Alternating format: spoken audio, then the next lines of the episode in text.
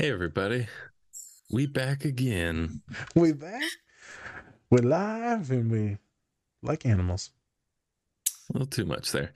Uh, I'm Spencer. That's our licensed clinical therapist, Naz. Yep, that guy. Oof. And then, of course, we have our special guest for today. She is our licensed clinical. No, she's not. Not yet. She's gonna get there at some point. At some point. She's a mental health practitioner. It's Dominique. It's Dominique, everybody. Hello. What? Ugh. Hello, Dolly. God, on Broadway. Sorry, I just was uncomfortable for a minute, so I know. I like Fine. to do that. Uh, this is the Different Spectrums podcast where we talk about movies, shows, mental health, you know, and we also try to have some laughs. So don't take us too seriously. And if you do, uh, please don't cancel me. Cancel Spencer. And then go fuck yourself. All right. Um, also, don't forget to run up those likes for us. We'd really appreciate it. after that, yeah, yeah, yeah. Like, subscribe, comment. They hate if they're hating, fuck them. All right. So, That's a comment. yeah. Yep. So today we're taking a look at Kim's Convenience, Ooh. A Canadian show. Saw that. A Yep. Canadian show about a Korean store owner and his family. Um, so for the first clip, we have uh Jung and Appa fighting. Um, Tense. Jung, it's his uh he's finally graduating with his GED because he's he got in a little trouble as a as a kid, got in a little trouble. So him and his dad have a very strained relationship because because of his kind of checkered past, shall I say. Um, and then the second scene, we have a character named Raj who has a Right. fiance. Yep, there you go. Has a fiance, but he's uh, cheating on his fiance with Janet, the daughter of Mr. Kim. Yep, there he goes. Beat him. Yep, beat him up. And uh, we see a confrontation with uh, Janet and Mr. Kim. So we see that. It's a good scene for, you know, all those cheaters out there.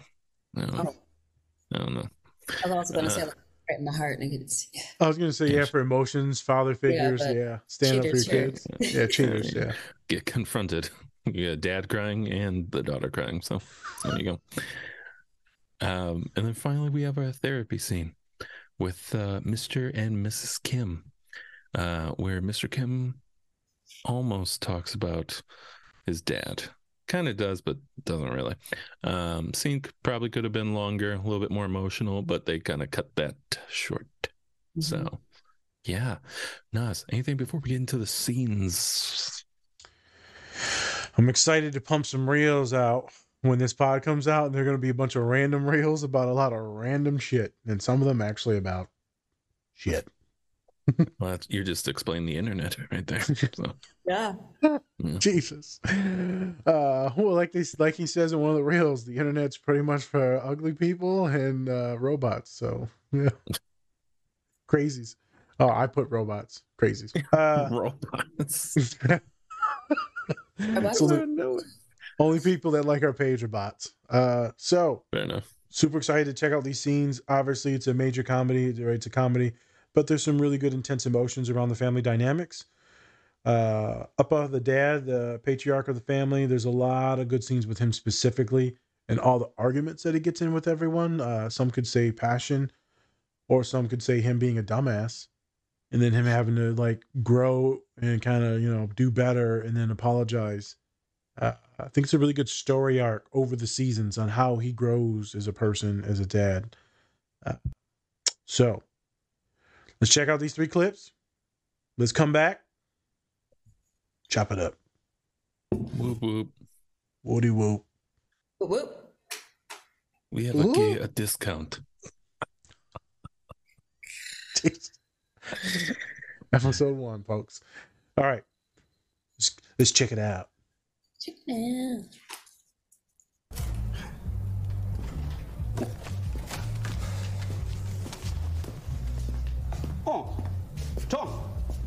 Hey, uh, sorry, I didn't see you there. It's okay. I just uh, looking. Huh? Yeah, you work with uh, lots of uh, good car. Huh? Thanks. Yeah, Volvo, Audi, any Genesis? Huh? Genesis. It's uh, Hyundai. Uh, yeah, yeah, a few. I am uh, happy for you. Congratulations. Thanks. Congratulations. Hey, Appa, why don't you uh, join the party? I'll be right in. What's wrong?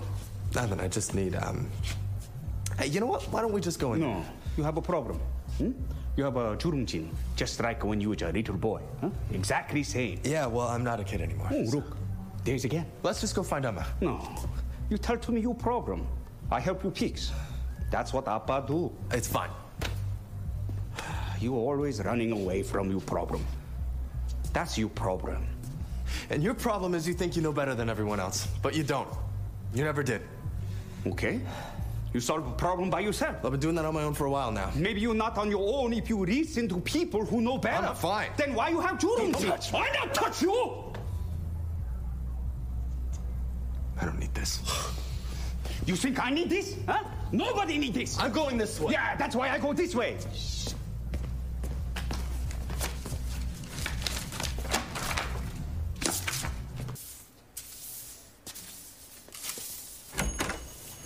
Hi, Mr. Kim. Is Janet around? Maybe you not talk to Janet anymore. Maybe you not talk to anyone anymore. Appa, I got this. I'm so sorry. I should have told you about Divya, but I figured we both knew this was casual. Sure, we weren't serious, but you were seriously not serious. I know, and I. Divya Badwar? We went to school together. What is wrong with you? Janet. I am not upset. I am angry. And sometimes I cry when I'm angry. These tears are not for you. They are for me, for wasting so much time with you. You just. Oh my god. You is horrible boy who make a terrible choice. You don't deserve Janet. She is most special, most beautiful, most talented. These tears are not for you either. I'm sorry. I didn't mean to upset you. Or you.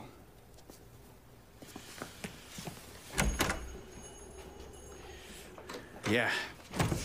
I think he learned his lesson, huh? Think so, Appa. Come.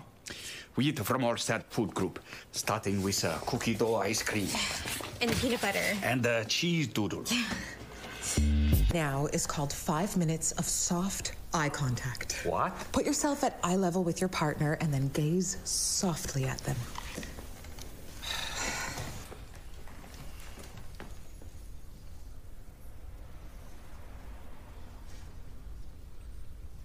Okay, we stop now. Eye contact is a dangerous, make everybody scared. It's a powerful communication. We communicate enough today. Maybe everyone think it's okay to talk about their day problem. Or their daddy was always so busy they never have time to listen or say I care for you or that I love. yeah, what? Yeah, everything fine. But I think it's a waste of time to talk about your feeling and about the thing that happened a long time ago with a parent who not even. What's happening? It's a breakthrough. Or a breakdown. I don't know. I say we vote him out. We're not voting. Well, my husband is the strongest of all husbands. He works so hard and never complains, Almost. This is first time he ever talk about family or his daddy.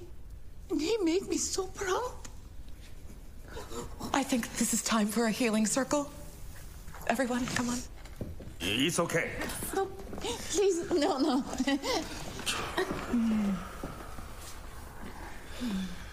This is weird. We're back again, folks. Like, Oh. Didn't know it. Oh, that's funny. Um, all right, so we took a look at the first scene with um Jung and uh Mr. Kim. Now, like I said before, they have a very um they have a very strained relationship. Um as we see in the beginning of the series, uh Jung is all kind of all on his own um, and we see that he had, you know, he got in trouble a lot as a kid, and so um, traditionally for a lot of um, probably family, like especially in kind of Asian culture too, is um, you really want they really want to have their kids be successful in monetary value and also in status. So um, seeing that um, Jung isn't really doing any of those things at the moment. He's kind of building himself back up um, at an older age. Um, we really see that um, Mr. Kim is a little bit more disappointed than anything. Um, we also see that they kind of have a that strained relationship when uh, Mr. Kim tries to implement his himself into Jung's life, um, which I mean we can all kind of um, kind of um, have find a common ground with that. Um, kind of parents trying to a little overstep, even though we're telling them we're fine, even though we might not be. Um, but they still try to yep. help us. Um, I thought it was a good scene, especially when you talk about um, parents and like their children, how you kind of communicate with them and everything like that. So, Dom, since you're the guest, what do you think of the scene? Ooh, it was very intense. Just like them yelling at each other. Like I could not imagine raising my voice at my dad. Oh my goodness. So that was ballsy in of itself. And I think Jung realized that because at first he was still trying to like keep a even tone, respectful tone, but then Appa just kept pushing that button and being like, oh, well, see, I told you, or like, see, you always do this, blah, blah, blah. And um, I think it was frustrating for Jung because like they haven't talked since he was 16. So there's a lot about Jung from 16 to his mid 20s, however he old is yeah. now, I have no idea, um, that Appa doesn't know, but Appa feels like he does know, like he claims to know way better than Jung does, which I'm sure he does know for some things, but they've been so disconnected for however many years, a lot of things about Jung that Appa doesn't know. So I think that is probably why um, Jung felt just like so aggravated and raised his voice. Um, it also seemed like they may be a little too similar, like maybe like their personalities are too similar. They both seem yeah. very stubborn, hard headed, what have you. So I feel like sometimes when people when two people are too similar, especially like father son, mother daughter, like if they're too similar, they butt heads. So I wouldn't be surprised if that's why they would butt heads so much when Jung was growing up and him just wanting to explore a little more and not be super focused on school and like Spencer was saying, Appa is very about wanting that success. And Jung is the firstborn. So that's like even more pressure. And he's the firstborn son. And I feel like is in Asian cultures, and correct me if I'm wrong, but I feel like having a son is way more valuable than mm. having a daughter. Yeah. Um, I remember I don't know about now, but I feel like in the past that was the case. Um, so that could be part of it too. Like Jung, he's the son. He needs to be set up to take over the store or follow family business or do whatever successful thing. And he's the firstborn. So Appa probably wants Jung to be a good influence on Jane, who I feel like Appa still kind of babies a little bit. Yep. For sure. Yeah. Nazir. As season two or three, I think it's season three, there's some information that comes out about uh, Kimchee as his best friend uh, that he stays with, where he talks about how they would blame a lot of stuff on Jung or like they would hide things or like they would find drugs or like magazines. Or they would find certain things in the house right and they would blame it on Jung or something bad happened they blame it on him. Every all his friends they all blamed it on him. And so I think he got a bad name. He might have fucked up and done a few things. We all mess up. So his dad was super hard on him hard on him. I'm sure other people were hard on him as well. He believed he was a loser and dipped out. He's like man fuck this and he left left at 16 which is intense. That's like mm. intense. Um it's not very common uh at least not for any students that i see in college uh, to just dip. Um and then he's still pretty successful and he's like got a job and stuff got a boy got a house. Like i mean he looks like he's doing good. I think it's this is toronto right? Toronto? Yeah. Yes. yeah. Yep. so i'm like doing pretty good in a big city. Uh, then he comes to this scene, and I was, was saying like there's a story arc where they're getting closer, right? And then you know, she's trying to get them to talk and connect, and the mom's always so fucking happy, and she wants it to happen so much, so much, and she keeps pushing. It's the cutest shit seeing the the women push these men together.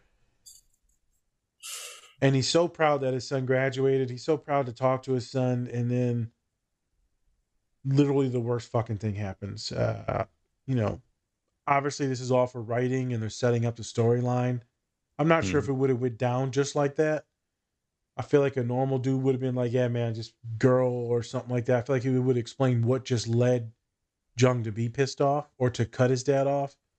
hmm But maybe it would have happened like that. So he freaked out when the dad tried to give him advice. He's like, "Back the fuck up, man. Calm down. I'm fine. I don't fucking need you. You weren't around for many years."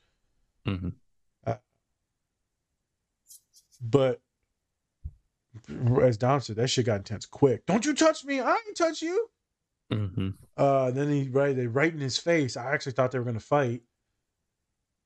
And it's interesting because I've been in those situations with people. Mhm. I've been in some situations with Pop where we get into arguments. Right, we've been living together since like 2009, uh, Right. where we argue, and you be yelling at each other, getting ready to kill each other, and then he's like, "Don't follow me." I wasn't following you, but you kind of were following that person. I feel Right. like that's the issue with a lot of people is you know you don't want to back down from this argument. The other person walks away. It's a weird fucking thing when you're in the heat of the moment with family members, boy. I tell you. Yeah. Uh, sad moment. Sad moment. Yeah, totally. And then also kind of going with um Mrs. Kim. Um she um she's always trying to she has a good relationship with Jung. Yep. Um so that's something I'll point out too is that even though uh and Mr. Kim didn't really find out about that until a little bit later on Yep. that she was actually still had a good relationship with him. Um She, he was super sad about that, or super insecure, super jealous of when he found that out. Yeah, uh, I remember he was at uh, at Kimchee's place where Yeah. Jung lives as well, and then he finds like the screensaver of like all like Jung, Mrs. Kim, and then Janet together. They get an oh, ice cream. Ice that cream. was like- so sad. Yes. That Yeah. was so sad. Like he, you could tell how hurt he was, and I was like. Devastated. Okay. And then the Yeah. next scene, shattered. he goes to what's the daughter's name again? Janet. Janet. Goes to Janet. He said, "How about we go get some ice cream at your favorite place?" And she's like, "Okay." It's the cutest thing. It was Yeah. cute. But you're right. I forgot Yeah. that. Yeah, because um, he's missing out on those family moments. Can't have those anymore with everybody. He wants Um, his son. Yeah, I think people get it twisted where he's like a piece of shit, Mr. Kim. He loves his son. he loves him but at the same time he also knows that um that uh like a i don't think he wants to overstep his boundaries and then b i also think that he's hard-headed as well like he does just doesn't want to um and i think he might be a little bit too scared to um like have any confrontation because it might get worse somehow where they just never talk again ever Yep. um so that's also a possibility I But kind yeah. of feel like Appa isn't afraid to step over those boundaries because, like, in the Mm. fight, Appa was like, I know everything. Tell me what's wrong. Like, obviously, I know what I'm talking about. I just feel like Appa, he's too old school, set in his old ways, not willing to take like a new, younger perspective.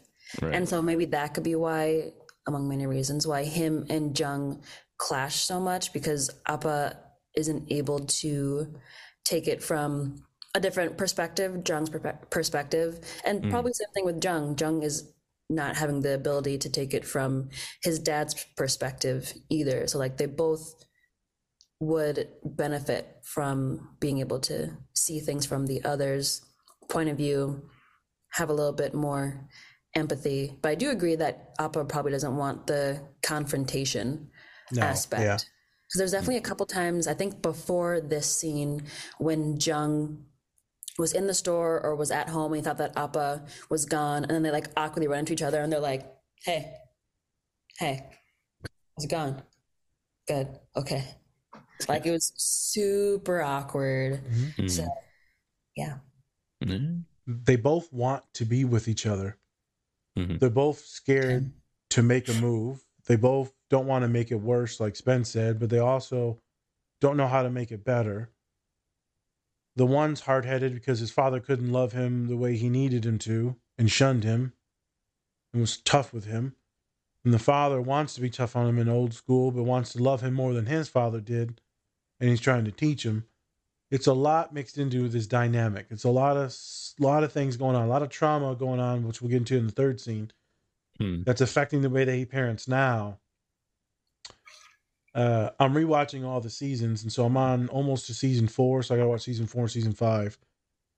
If they were to go and keep on the trajectory that they're on, they're going to have a good relationship with each other. I just got done with the episode where they're playing ping pong together, and then they have another fucking massive fight, Yeah. and they were just going to play ping pong together because he wanted to be with his son, and then they get super fucking competitive, and then they fight. Yeah. It's like, Ooh, I, I think I remember that one because the, ping pong table's down in the basement. Yep, it's in the basement. It's like, God damn it. Uh it's very I told you I marked it down on the whiteboard here.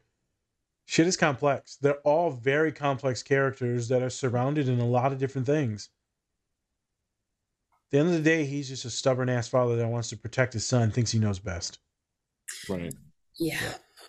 Yep, totally agree. And then I would also say that when they do kind of make up, it's like feels like they just kind of tiptoe around um like their kind of emotions and everything and how they're feeling instead of actually just talking them out because they both don't really talk outwardly about what happens or anything like that because it feels like then they're going to get mad or maybe they're going to have that emotional connection and they're just kind of at that point i mean you could say you know mr kim is just too old school and doesn't want to get that emotional even though we see him get emotional multiple times right but then um, you have Jung who just wants to keep on having like that masculinity.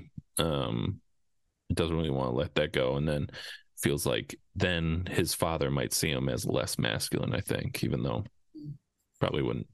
Yep. Um, but yeah, and so now you get them kind of tiptoeing around, and then they have these blowups where you just keep on tiptoeing around, tiptoeing around, and then something sets them off, and then they fight again, and then they stop talking, and then Because they never on going. address anything. They never actually Exactly. legit talk.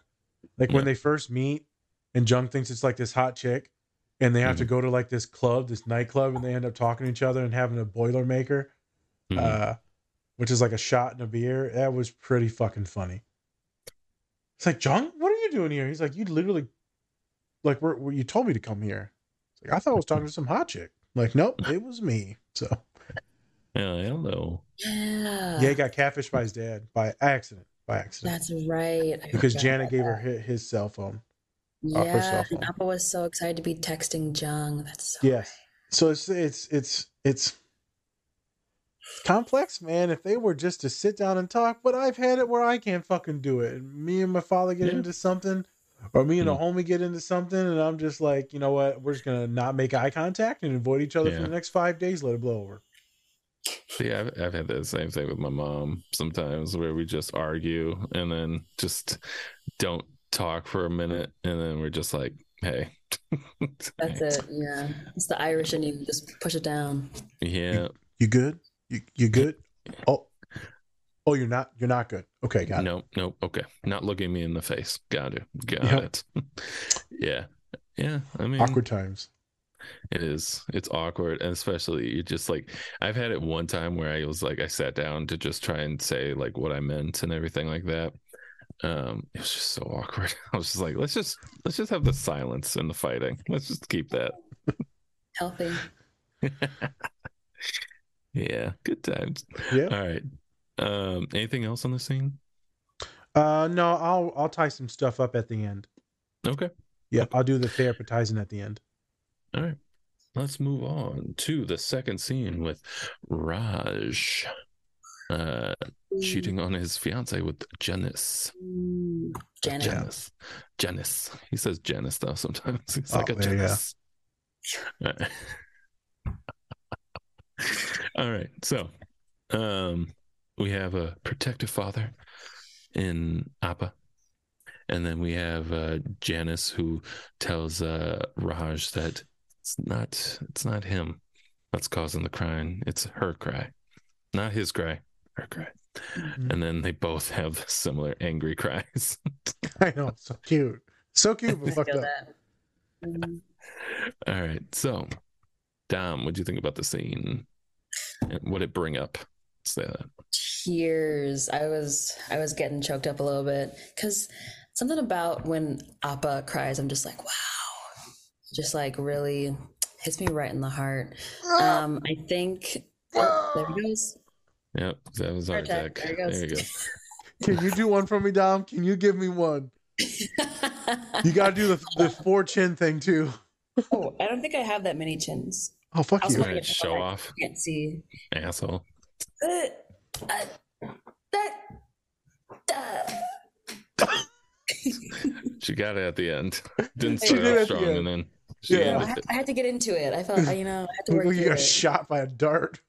Yeah, she got shot like eight times. Like, Yeah, it's not. It's gonna take. It's gonna be hard to kill me. Okay. Okay, And- got it. nope. Can't wait. Anyways, between the two of you, yikes. Um, yeah, I think something about Appa kind of reminds me of my own dad, and just like I feel like I said this before, but like Asian dads and Caribbean dads are very similar. I realized after watching Kim's Convenience, or at least Korean dads, maybe, Hmm. and just like man, a few words, very stoic. Um, definitely have never seen my dad cry. Probably won't. So like seeing Appa cry, I was like, oh my god, this is so crazy. And Men do like- this? Well, I know, I know, like men, but just like father figures. I was like, what? Got it. What? And what that made me think of, like Appa coming to Janet's defense, was the first time I got broken up with, and I was like super heartbroken. I was not okay, tears, eating minimal food. It was a bad time. Oh wow. I remember talking to my dad about it and didn't say much, but he was just I can't remember exactly what he said, but he just wants me to like basically make the right decision while also like protecting my heart because that's what he cares most about is my Oh. heart and protecting that. And I was like, oh, okay, thanks, Dad. That's very nice. Was there And a was a hug really or nice anything? moment. Um, probably not. No, there wasn't not in that moment. it's okay. Not in that moment. No. We had a different moment later once I started therapy. No. Put that Yeah. away. Like, what the fuck? No. We, we had a better moment later on once I told him I started therapy and kind of going through the reasons why I was in therapy. And like I was crying and he was kind of emotional. And then we hugged and then we ate dinner and watched TV. Emotional. And we haven't spoke to each other since. No, I talked to him the other day. and we never wanted to talk again. that was the last time. That was the last time. I was so embarrassed. He's never looked at me since. I was no, three if years anything, old. if anything, I feel like it's made him more like, Yep. you know, I guess like more, not really like vulnerable, but like on the brink of that. Like we're, we're Open. towing the line, Yeah. Responsive. on the line. I mean, he's always been pretty responsive, but I feel like Yeah. his responses are more like emotional, I guess. Cause like when I started therapy, like I feel like my dad had a better response than my mom. My mom's kind of like, okay. Like she didn't really like know what to say. She didn't know what to do with that. And it's funny because my mom talks so much, like all the time. So that was kind of funny, but I love her, don't worry. But my dad, he was like asking me follow up questions, and he was like, "Oh, like, is it because of like the divorce, blah blah blah?" And I'm like, "Partially, yeah, for sure. That's gonna come up in therapy." And just like asking about um, why it feels like relationships have been hard for me. And I'm like, "Yeah, probably has to do with the divorce." yeah. hmm So it was a it was a good talk, and yeah, he's he's gotten better. I think he's gotten better. Mhm. He's still himself and quite quiet, but he's gotten better. So it takes I'll take- time. Mhm. And especially something something that he's not used to is definitely not a thing that was in his household. So it's kind of hard to do that for someone else if you don't know, if you never had that sort of thing. International person of color. It's, it's not a thing. Older.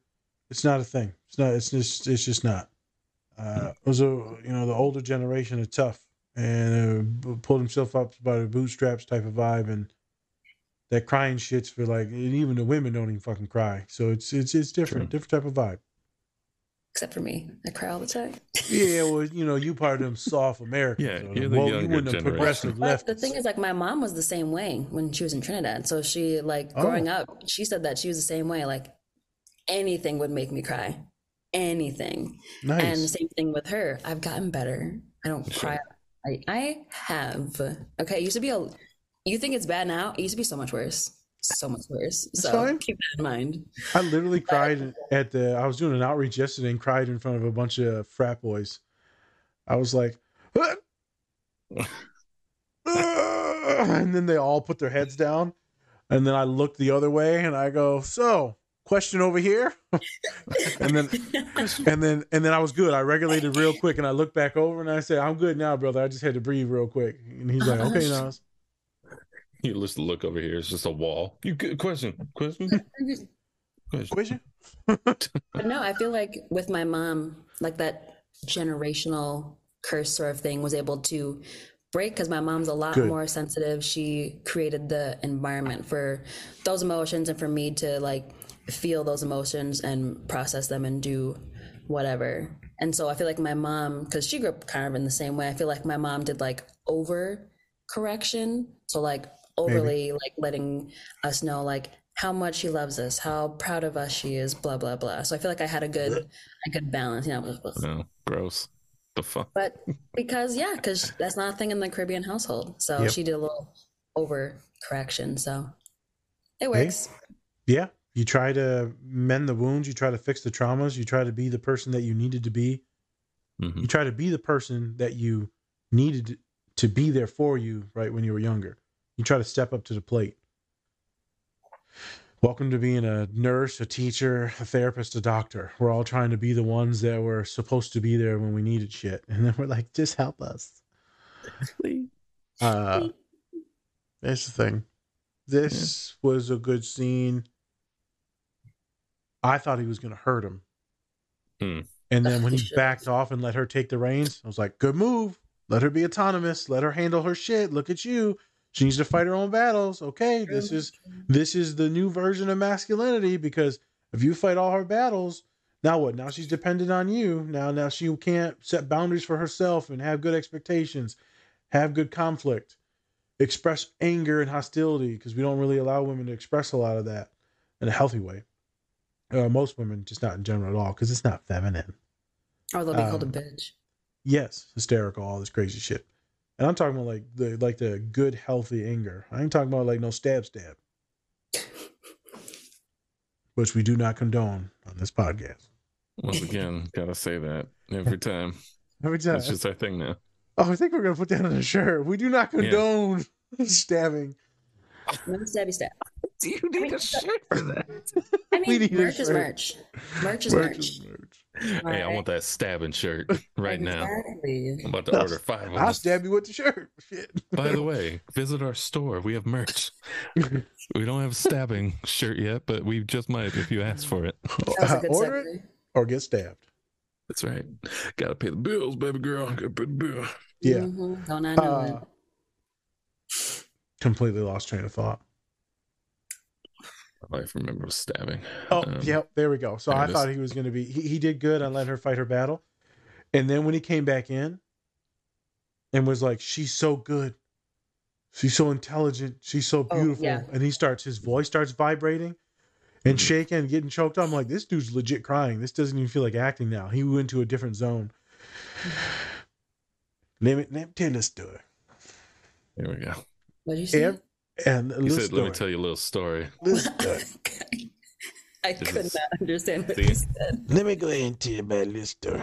Yeah, Always a black woman. Very close. No, it's not a black woman. It's just a Always fat a guy. southern black woman. Shut the fuck up. I'm a fat guy. Shut I got up. the bosoms. Uh, I haven't heard that word in a long Oh. time. Yeah. No one has. It's been like 50 years since anyone said that. yeah. um, Anyways, I forgot what I was going to say again. Exactly. story time. You're about to tell a story in your southern black Oh. accent. There it is. Uh, not that. Every time I go to gas up a student, uh, I'm like, they're like, I'm a piece of shit, and then they list all the reasons why they're shitty, and it'll be like a couple like there'll be like one good reason. I'm like, okay, this you kind of suck for this one. Um, like like you're kind of stupid. Like okay. and then they list a bunch of bullshit, bunch of fake news stuff, bunch of stuff that's just societal bullshit and norms, and they can't assimilate, and so thus they hate themselves.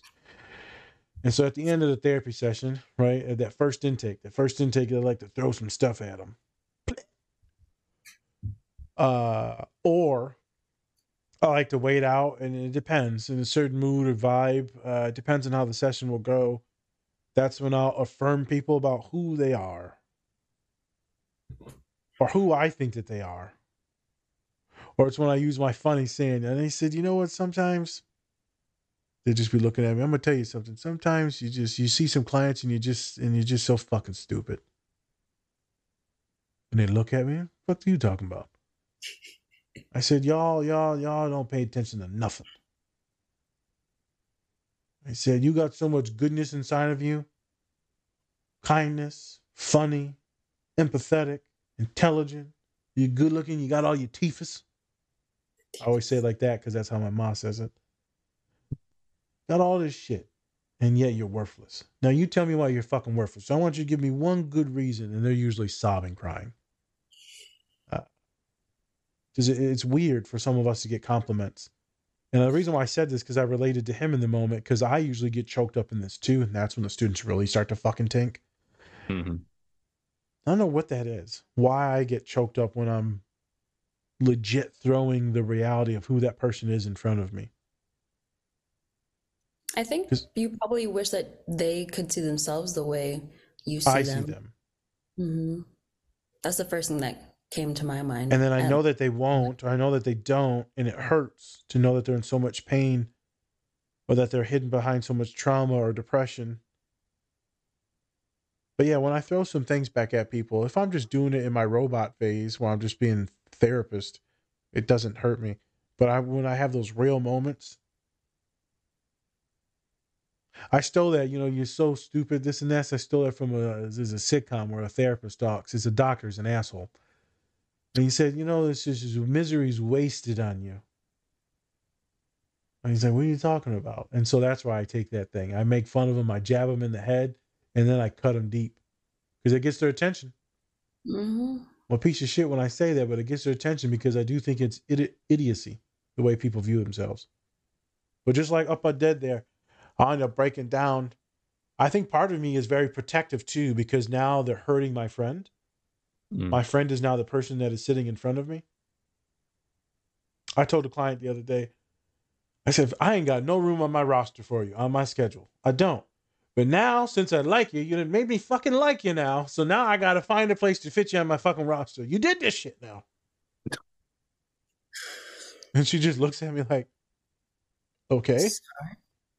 Yeah. Sorry? Question mark, but like not really, because I want to be your client. Yeah, it's interesting because I wanted to transfer some clients off my roster to put them with a different therapist or you know refer out, and then I was like, ah, fuck, I'll work with you. I guess. I think it's a protection thing. I get so protective, and when I get protective, I get angry, and when they hurt themselves, I get angry. So when I get angry, the passion comes out, and that's where the tears come. Could be it. Like Appa just showed. Look at me therapizing myself. Look Mhm. at you in the moment. No wonder you've got that license. Yeah. Yeah, I use that a lot. Yeah, I wonder if that's what it is. I know other times there's or when I get stuck in sympathy where I start to get scared. And they start to hmm. spiral like Janet did, and then I start to get scared and I can't find my way out in their story and I'm visualizing everything and I'm feeling suffocated. And then I'll start to get emotional and I'll cry sometimes because I'm trying to find my way out to navigate it, but I can't, and so I'm drowning. So sometimes when I come with words after that, I'm like, what are you doing, kid? You got to keep fighting. So it depends. But that moment for me was good. I felt that emotion. I felt that anger. I've been that angry when I angry cry. I haven't done that in a long time, the angry cry. Mm. Thank God. That's just horrible. I think it's been a while for me too. I can't remember the last. I had a frustrated cry not too long ago. Yeah. Like when I when I started. Well, that that was different. That was just like pure anxiety. That was not frustration. That was pure anxiety when I Oh, it was called an you. anxiety cry. Yeah, I was not okay. Like my hair was falling out. It was like a whole thing. Oh my god. Yeah, it was like peak like school Yeah. stress. And I was like, I'm quitting. Goodbye. Why am Yeah. I? I'm, I'm fine now. I figured it out. But there was just like a lot of assignments happening at once, and I was feeling very overwhelmed. My self care was not the best. Um, and then I was working, and I think at that point, that was when the flood in my basement finally was finished, and then I got the carpets finally replaced, and I was back in my room, and there's just a lot happening. But lot going on. on. Yeah, yeah. Sometimes me and Spence, if I remember and I'm not too lost in the sauce of my own stuff, I'll be like, "So how's Dom doing? She dying? She di- she did?" And he'd I like. She she did. "You made it through. You made it through." I I remember that he told me that he's like, "Yeah, man, she's fucking stressed the fuck out." I was like, "I told you." He's like, "Yeah, man, she that bitch bald." Shit. That's what it felt like. I was like, I'm losing my hair. That's what I, that's how I felt. I was like, I have none left. It's all gone. He's looking like Charles Barkley now. What the fuck? Yeah, it was coming out in God damn. clumps. Damn near. God. Jesus. It, uh, it's only falling out the healthy amount now. It's not coming out in the clumps like it was. Thank God. Well, that's what I said too. A week later. Stop. Well, you know, I know I look good with no hair, so if it comes to that, I'll be fine. Yeah, Yeah, it'd be fine, bald. She's you in can nice probably pull shape, it off. Yeah, Thank you. yeah, it's good shape. It's a nice, it's a nice egg. Yeah, mine's like all lumpy and shit. I'd just be, I'd just be like this all the time. You did, you Yeah. did. I remember. Just Flip Chrome Dome. Yep. mhm. Uh, yeah, it's a thing. Those those angry Sure. cries. I haven't done that in a while. I talked about on the pod. We did yes, yesterday with Serena. I talked about one of my interns broke down right because they were relating to too much stuff and too much issues and a lot of things were coming up.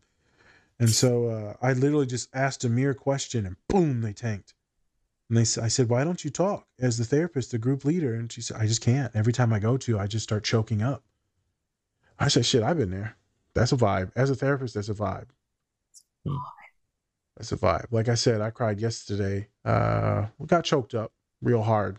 I let I got choked up even more with these boys because I wanted them to see me, a very masculine, large male. Uh I was talking about making money. And I finally get this job. I'm doing my best not to fucking tank right now. Uh, I got Hmm. this job. And then I was supposed to move here get the money, get the bag secured, buy the house. Supposed to, you know, ma, we was getting better with a lot of stuff. Half brother, we was getting better with a lot of stuff. Ma dies, Hmm. and it was like within sixty days, dies of brain cancer.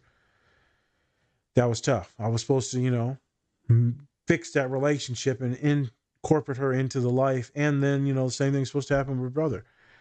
He dies. It's like fuck. And then, you Hmm. know, we get the house and, you know, right, my dad's best friend, uh, you know, they're cousins and he's like my great great uncle or like third removed uncle, some shit. I don't know. I call him Uncle Joe. Yeah. He dies. I was like, you gotta be fucking shitting me. Mm. Uh, so the only people that I kind of wanted to show some things off to, because the rest of the world means nothing to me, they're dead.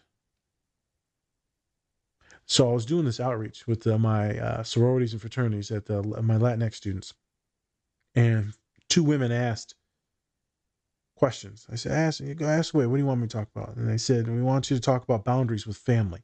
So we talked about family, setting boundaries. People may think of you this way or that way. You have to save yourself first work your way up then you can give back to your siblings you can be supportive and sympathetic or uh, empathetic but then also you can't be fixing shit you got your grades to do that way when you get out then you can give back so we did a lot of talking about boundaries and how people may villainize you for being the asshole that doesn't love their family this and that and i said people thought i was a monster me they think i'm the monster in the family I said ain't that a bitch okay uh so I said, we all have to live with that. You have to live with what you can live with, and you know your real truth. I asked this other boy, I said, hey, man, brother, I see you all the time on campus. What's your name? Says his name. I said, what about you? He said the same thing. And then I asked him to explain, and he couldn't. He got he got locked up in his throat. Two other women, they didn't get locked up and choked up and almost crying. So I started asking question, questions and talking. Then they were tanking. I diverted from them, went to someone else. I can pull emotions out of people And in that moment, I was too embarrassed to say the thing about Ma because I didn't want to hurt those girls and that boy. To say that I set the boundaries with my Ma, and then finally, when I was repairing them, she died. I didn't want them to know that Hmm. because I was too afraid for them to maybe not set the boundaries. It was, you know, it's a it's a coincidence that Ma passed. They need to set the boundaries to save themselves. But who knows? Maybe I fucked up and made the wrong choice. I don't know. Uh, I mean, I saved two, two out of four. I don't know if it was my job to save any of them, hmm but that's the role I was put in.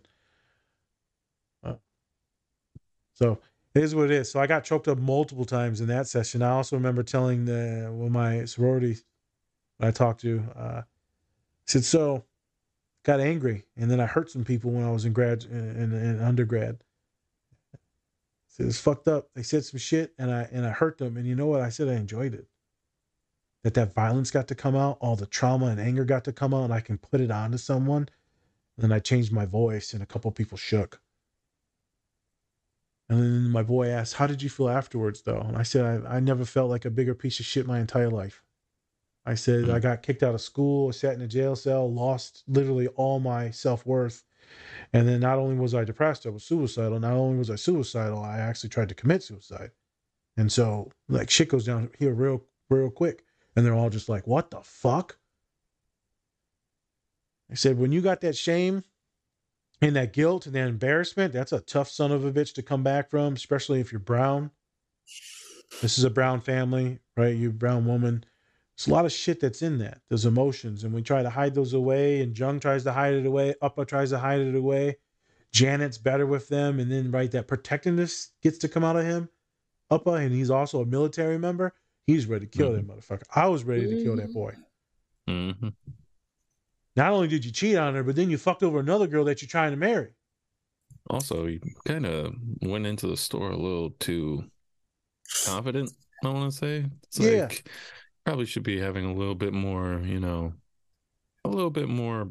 You shouldn't be as confident as you should have been walking. Into the store. Yeah, into you ain't that coming place. into my store, oh, and so yeah, fuck like, hey, here. Mister Gill, like, no, no, no, no, no, no, No. no, no, no. no. So I don't know who you talking to. It was a good scene, man. It was a good, very protective scene. I know I talked about a different couple of deviations of things. Right. I told you I was going to talk more when we do another scene uh, next week about some of the some of the talks that I had this week. Um, Mhm. Good to see good emotions. Good to see dads be emotional, but also let their kids step up to bat. I do the same shit in therapy. Hmm. I remember a couple times, kid was like, said some stuff. I'm like, I looked at the kid. I said, "Tell me where the motherfucker lives." He said, "Nas, I ain't gonna tell you that." I said, "Tell me where the motherfucker lives." I said, "Me and my dad gonna take care of this." So this kid's one of the kids that we mentor, uh, lives out in Chicago. She's like, "I'm not gonna tell you nothing." I said, "Okay, you fuck up and slip out and find. I'm gonna find the boy's name, and then what?" Yeah, you and your dad ain't gonna do nothing. I said, "My dad loves you more than I do."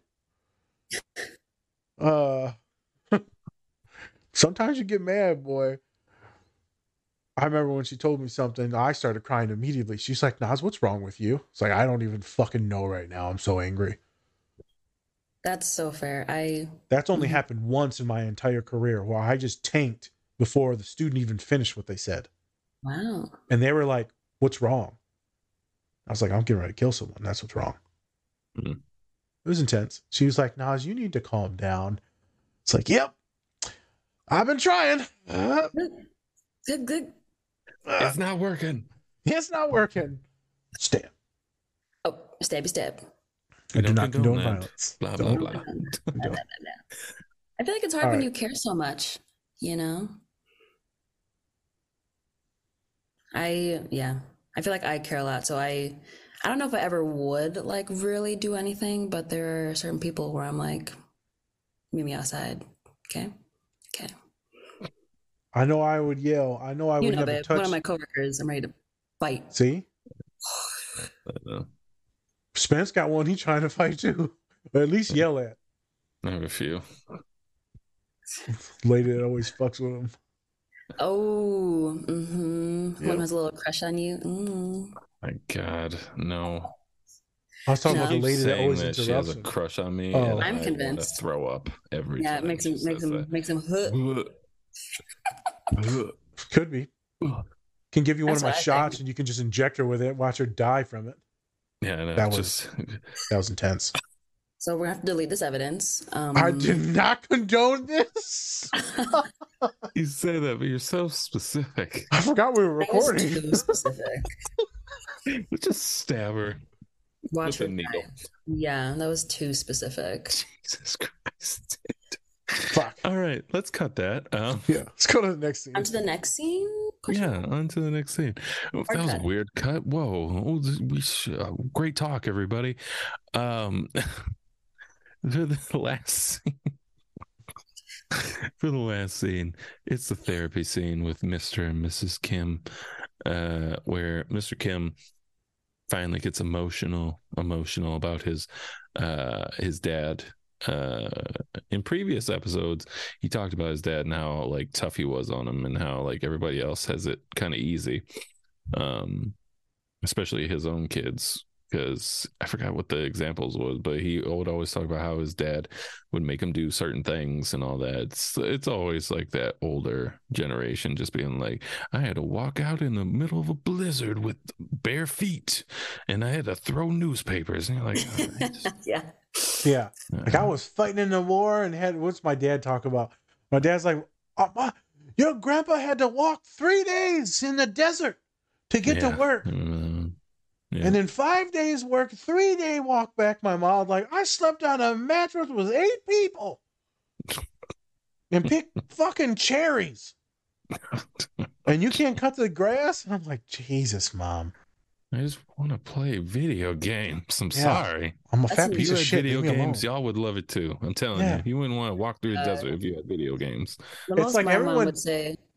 Oh, I would say the most that she would say to me is that she was in labor for 36 hours, so I can do something for her. Fair enough. There you go.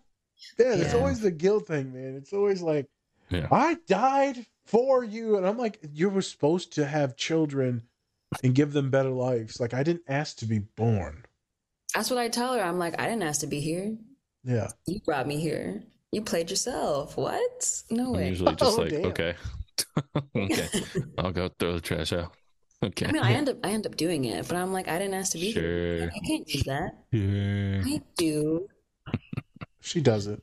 I do. Yeah. Anyways, Valerie. love you, mom. All right. Anyways, um, so this is a scene where, you know, like I said, he gets emotional and everything like that. It's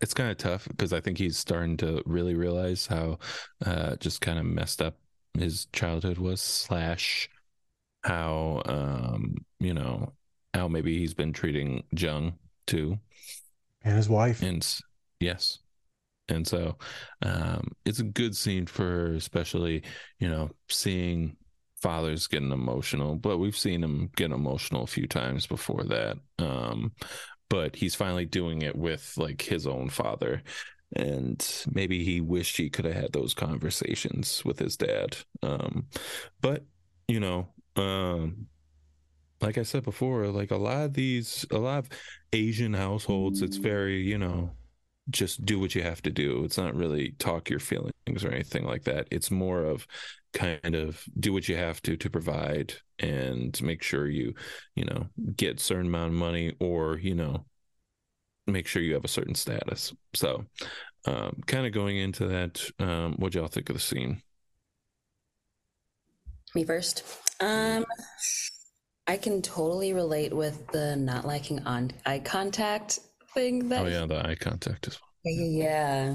Like he didn't he didn't last for like 15 seconds. He was okay. nope nope we're done here Yeah, I don't I don't know. I've never really enjoyed eye contact. I feel like you're just like looking directly into my soul. It's just like way too much. So, especially when you're looking like that. Mm-hmm. Yeah. I uh I usually try to get her just to look me in the eye sometimes just to see how I'll, long I'll do it can- for like three seconds. I'll be like, okay, that's enough. I'll let you I've always see been the that way. I don't really know what it is. I feel like working my job, I don't do that. That would scare them away. Um, I feel like working mental health field, I've gotten Patricia. Trisha.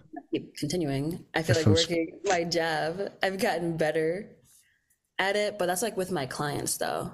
Because I like I know that they also have a hard time with eye contact, and I want them. I want to make sure that they know that I'm being attentive to whatever they're telling me. So I'm usually trying to, if I can't look at their eyes for too long, I try to just like look at their general face. Um, yeah, I I like bop around. I just bop around their face, um, and just making sure that they know I'm directly at them. Beep beep. But that and then um just I think the like the tender way that um Amma, Mrs. Kim, was looking at Appa probably just like I don't know if it like unlocked a memory or what, but I think she was just like she was just like looking at him just like so tenderly and lovingly and it just made him remember something or maybe made him realize like that is what he has always wanted and maybe still wants, but like from some other missing figure. And of course, his wife can give him that, but there's still that missing piece from his dad that he never got. And he tries to like say it a little bit and he's like, oh, nope, not gonna do that. And then he tries to continue again. He's like, oh, nope, nope, can't do that either. Group hug. That was terrible. Oh, yeah. hated that group hug. If I, I if I was in if I was in that group therapy session, I would not have enjoyed that. I don't, I don't know y'all hoes like that.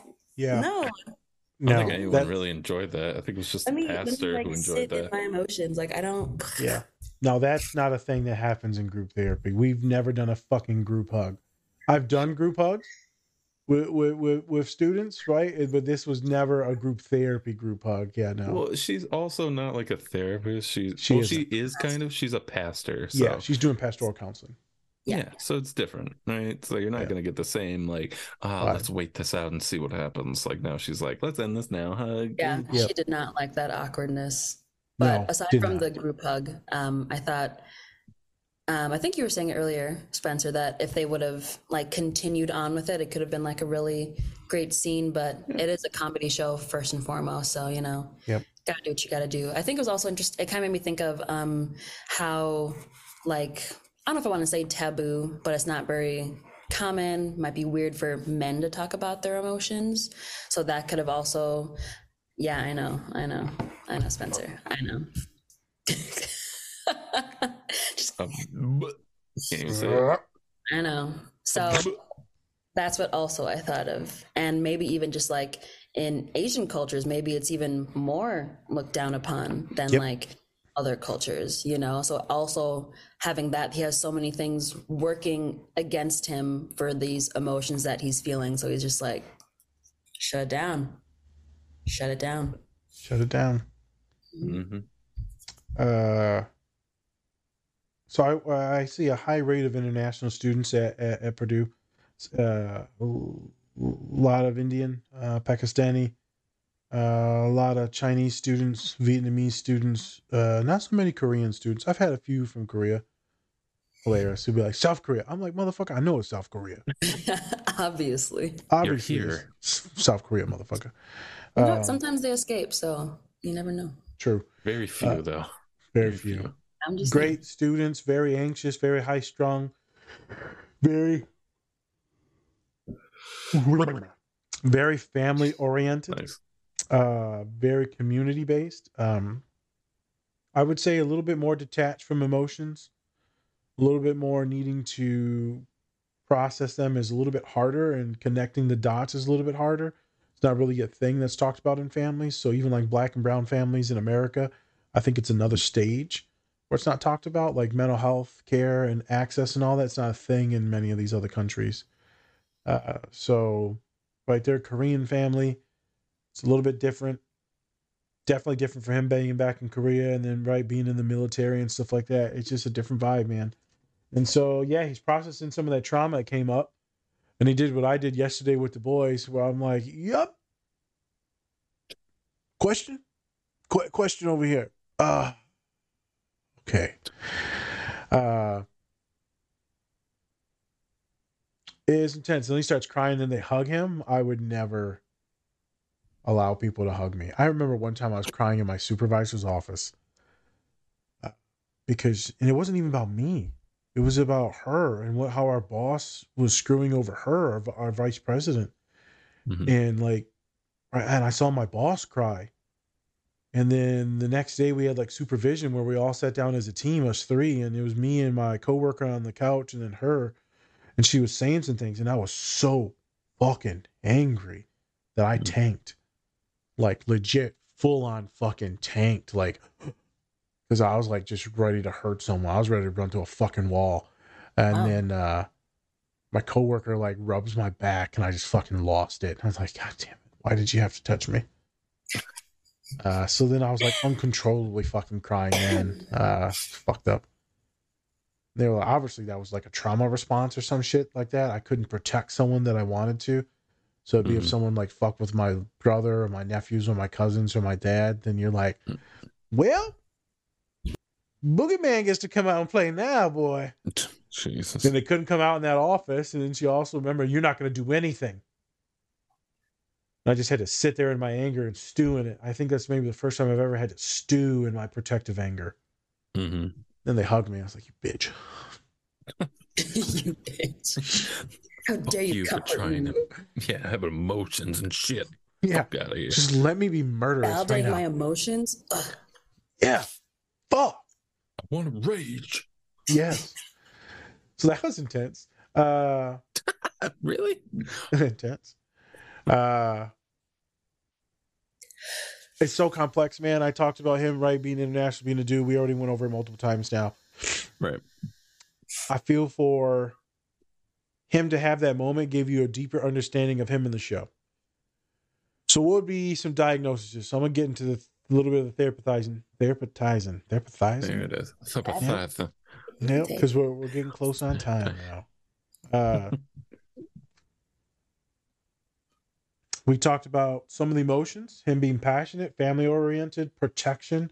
We dipped into some of his trauma issues with his own father, maybe with the war, maybe with the loss and insecurity of a son. That's a trauma. Your son leaving you, Mhm. that that's a trauma. and your Um, firstborn at that. Complex, complex grief, complex loss. As Spencer said, there's a lot of different stuff wrapped into that. Why you want to talk to him, don't want to talk to him, you want to connect, you don't want to fuck it up. That's why me and him, when we have those arguments with our family members, we're just like, we, we good? We we, we, Yeah. we good? Can we do we talk to each other now? Yeah. Certain family members. Yeah, Oh, I know, babe. certain. Yeah, the other ones you're like, I hope you mm-hmm. fall. You just leave it. Yeah, go fuck yourself. we, we talked about complexities. Uh, we talked about the different races and being international or being Asian. Uh, so diagnosis for him would probably would be no diagnosis at the current time. But I would say that some of the small T's, small traumas that he's had, has affected the way his personality is with his family, his inability to communicate until he blows up and has to recover. If you're looking at the origins of comedy, the origins of comedy is a very binary thing where it's between a man and a woman, the trials and tribulations in the relationship. So the Mhm. origins of comedy were started on that definition man, woman, their relationship, and make shit funny. Mhm. So technically, that's what they're doing. It's the ebb and flow of their relationship, and you laugh at a lot of things. Then it's the ebb and flow of his kids. So it, Mhm. it, it's a good comedy. I would assume his daughter's got a little bit more generalized anxiety. I would assume Jung has tons of different like dad issues and trauma issues, insecurities, thinking that he's stupid, unintelligent. There's a lot of different trauma that's going on inside with him. When I say trauma, I don't mean everyone got trauma. Everyone's traumatized. Eh. Shut up, you assholes. Sound like an old Italian man.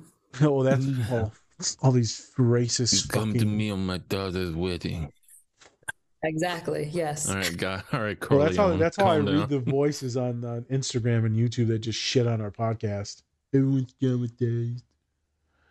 Uh, he doesn't have PTSD trauma, but it's shit that lives within him that will fuck up his other relationships, Jung.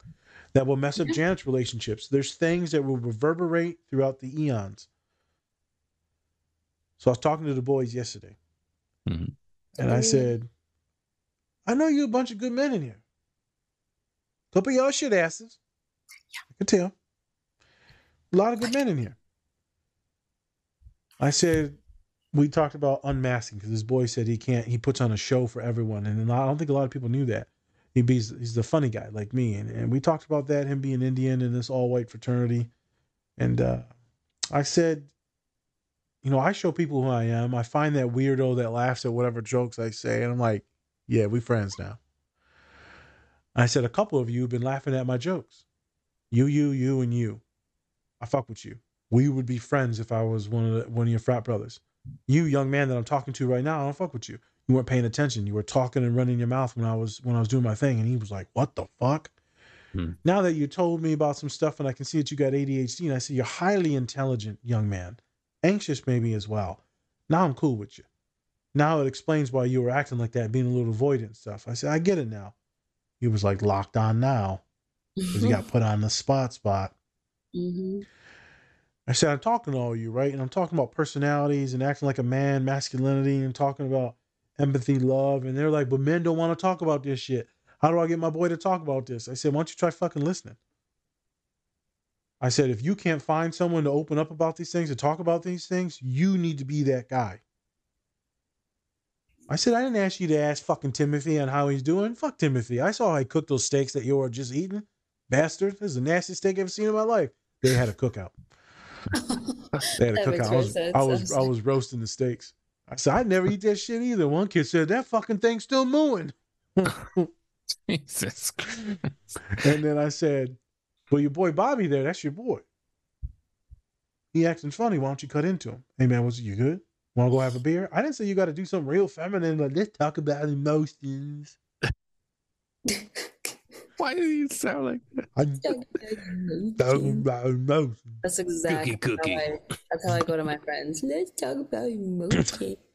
yeah. Yeah, she does that thing too. Yeah. See, that's how Would you women do do it, you know. Let's do it, guys. You want to talk about emotions? oh my God. Uh, so I said, cut into your boy, man. Have a beer, sit down and talk. And I said, you really want to fuck up one of your boys?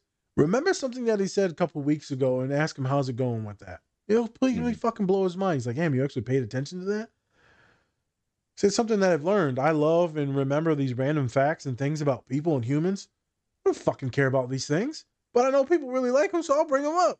And they're all like, dude, you're kind of fucked up. I said, it makes me a good therapist. I know to have conversations and to build intimacy with people. I've had some of my best intimate moments after we play basketball and we're just hanging out. Best Right. moments of manhood and bonding. Oh yeah. And so I was talking to these young boys about that, right? And then I shared some emotions, right? Got choked up. And I'm, I'm trying to show them the way why. Why? Because I said, some of you motherfuckers going to be real depressed. Right. Middle age, you're going to be real depressed. And they said, what are you talking about? I said, highest rates of suicide, middle aged men. We don't make friends. We're done. But we're not going to do that. Women will talk about emotions. Talk about emotion. But man, we ain't gonna talk about it. We'll sit in our whole depression, solitude, and that's it. Uh, we, what's the point of trying, right? Where everyone we, we just don't. We cut off contact. I said, so I'm I'm trying to save one of you fuckers' lives in here right now, today, at this fraternity house. I'm trying to save one of your kids because maybe I don't even give a shit about you. Actually, I really care about your children, how you're gonna fuck them up. So be kind. Let them talk. Let them validate uh, validate their emotions because they ask what's the difference between the genders. I said validate their emotions, and when they actually break down with you, don't be some asshole. Actually, let's talk about it. Right. Groom them to be good people. Go backwards. So this was the that one. My one I did with sororities in the multicultural groups. Uh, there was a boy that came up to me at the end. Said, hey man, you said that thing about men like committing suicide when they're middle age and they some of the highest rates, right? And so he said, uh, my grandpa committed suicide. My dad was 12, and my grandpa went to the barn and then he never came back.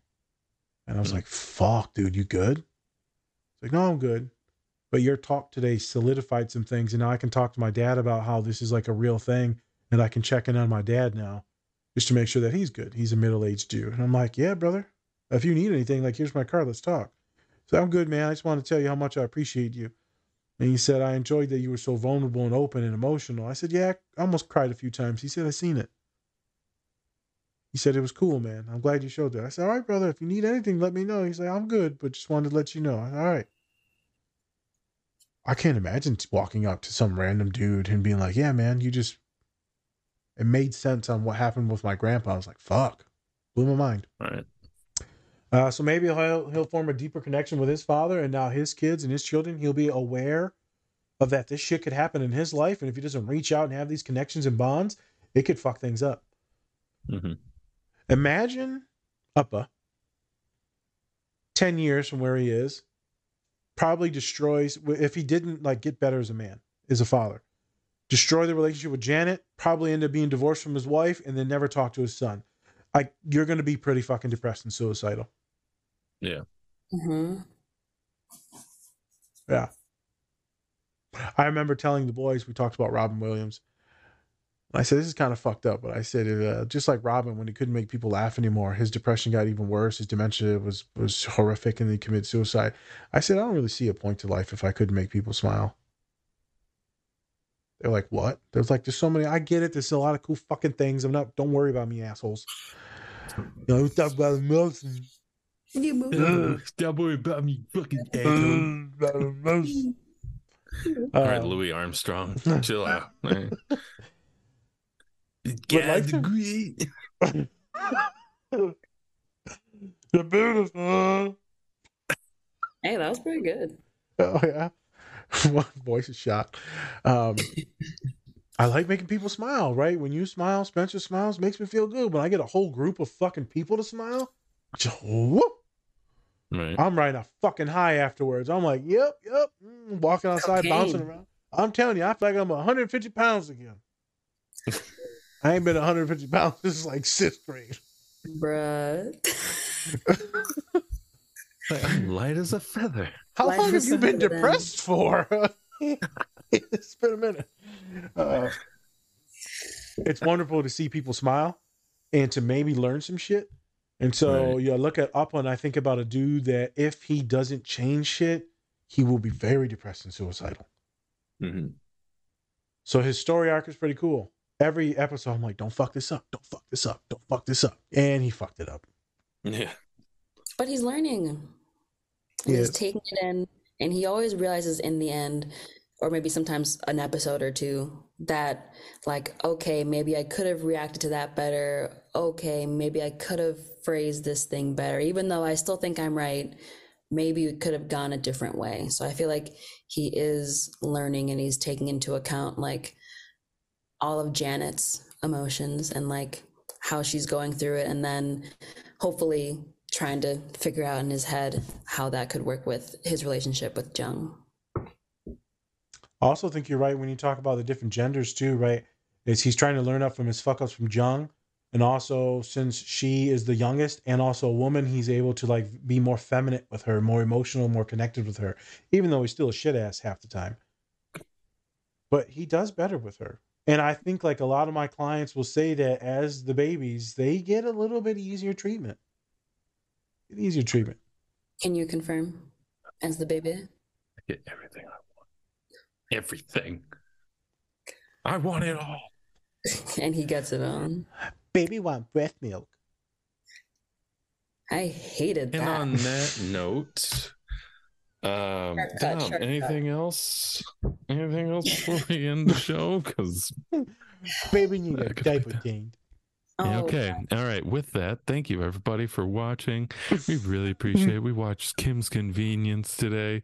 Uh like, subscribe, all that stuff down below. Um check out our merch, check out our website, all that fun stuff. I'm Spencer, that's Nas. Thank you, Dominique, for joining us today. And that's a Different Spectrums podcast. Bye. Check.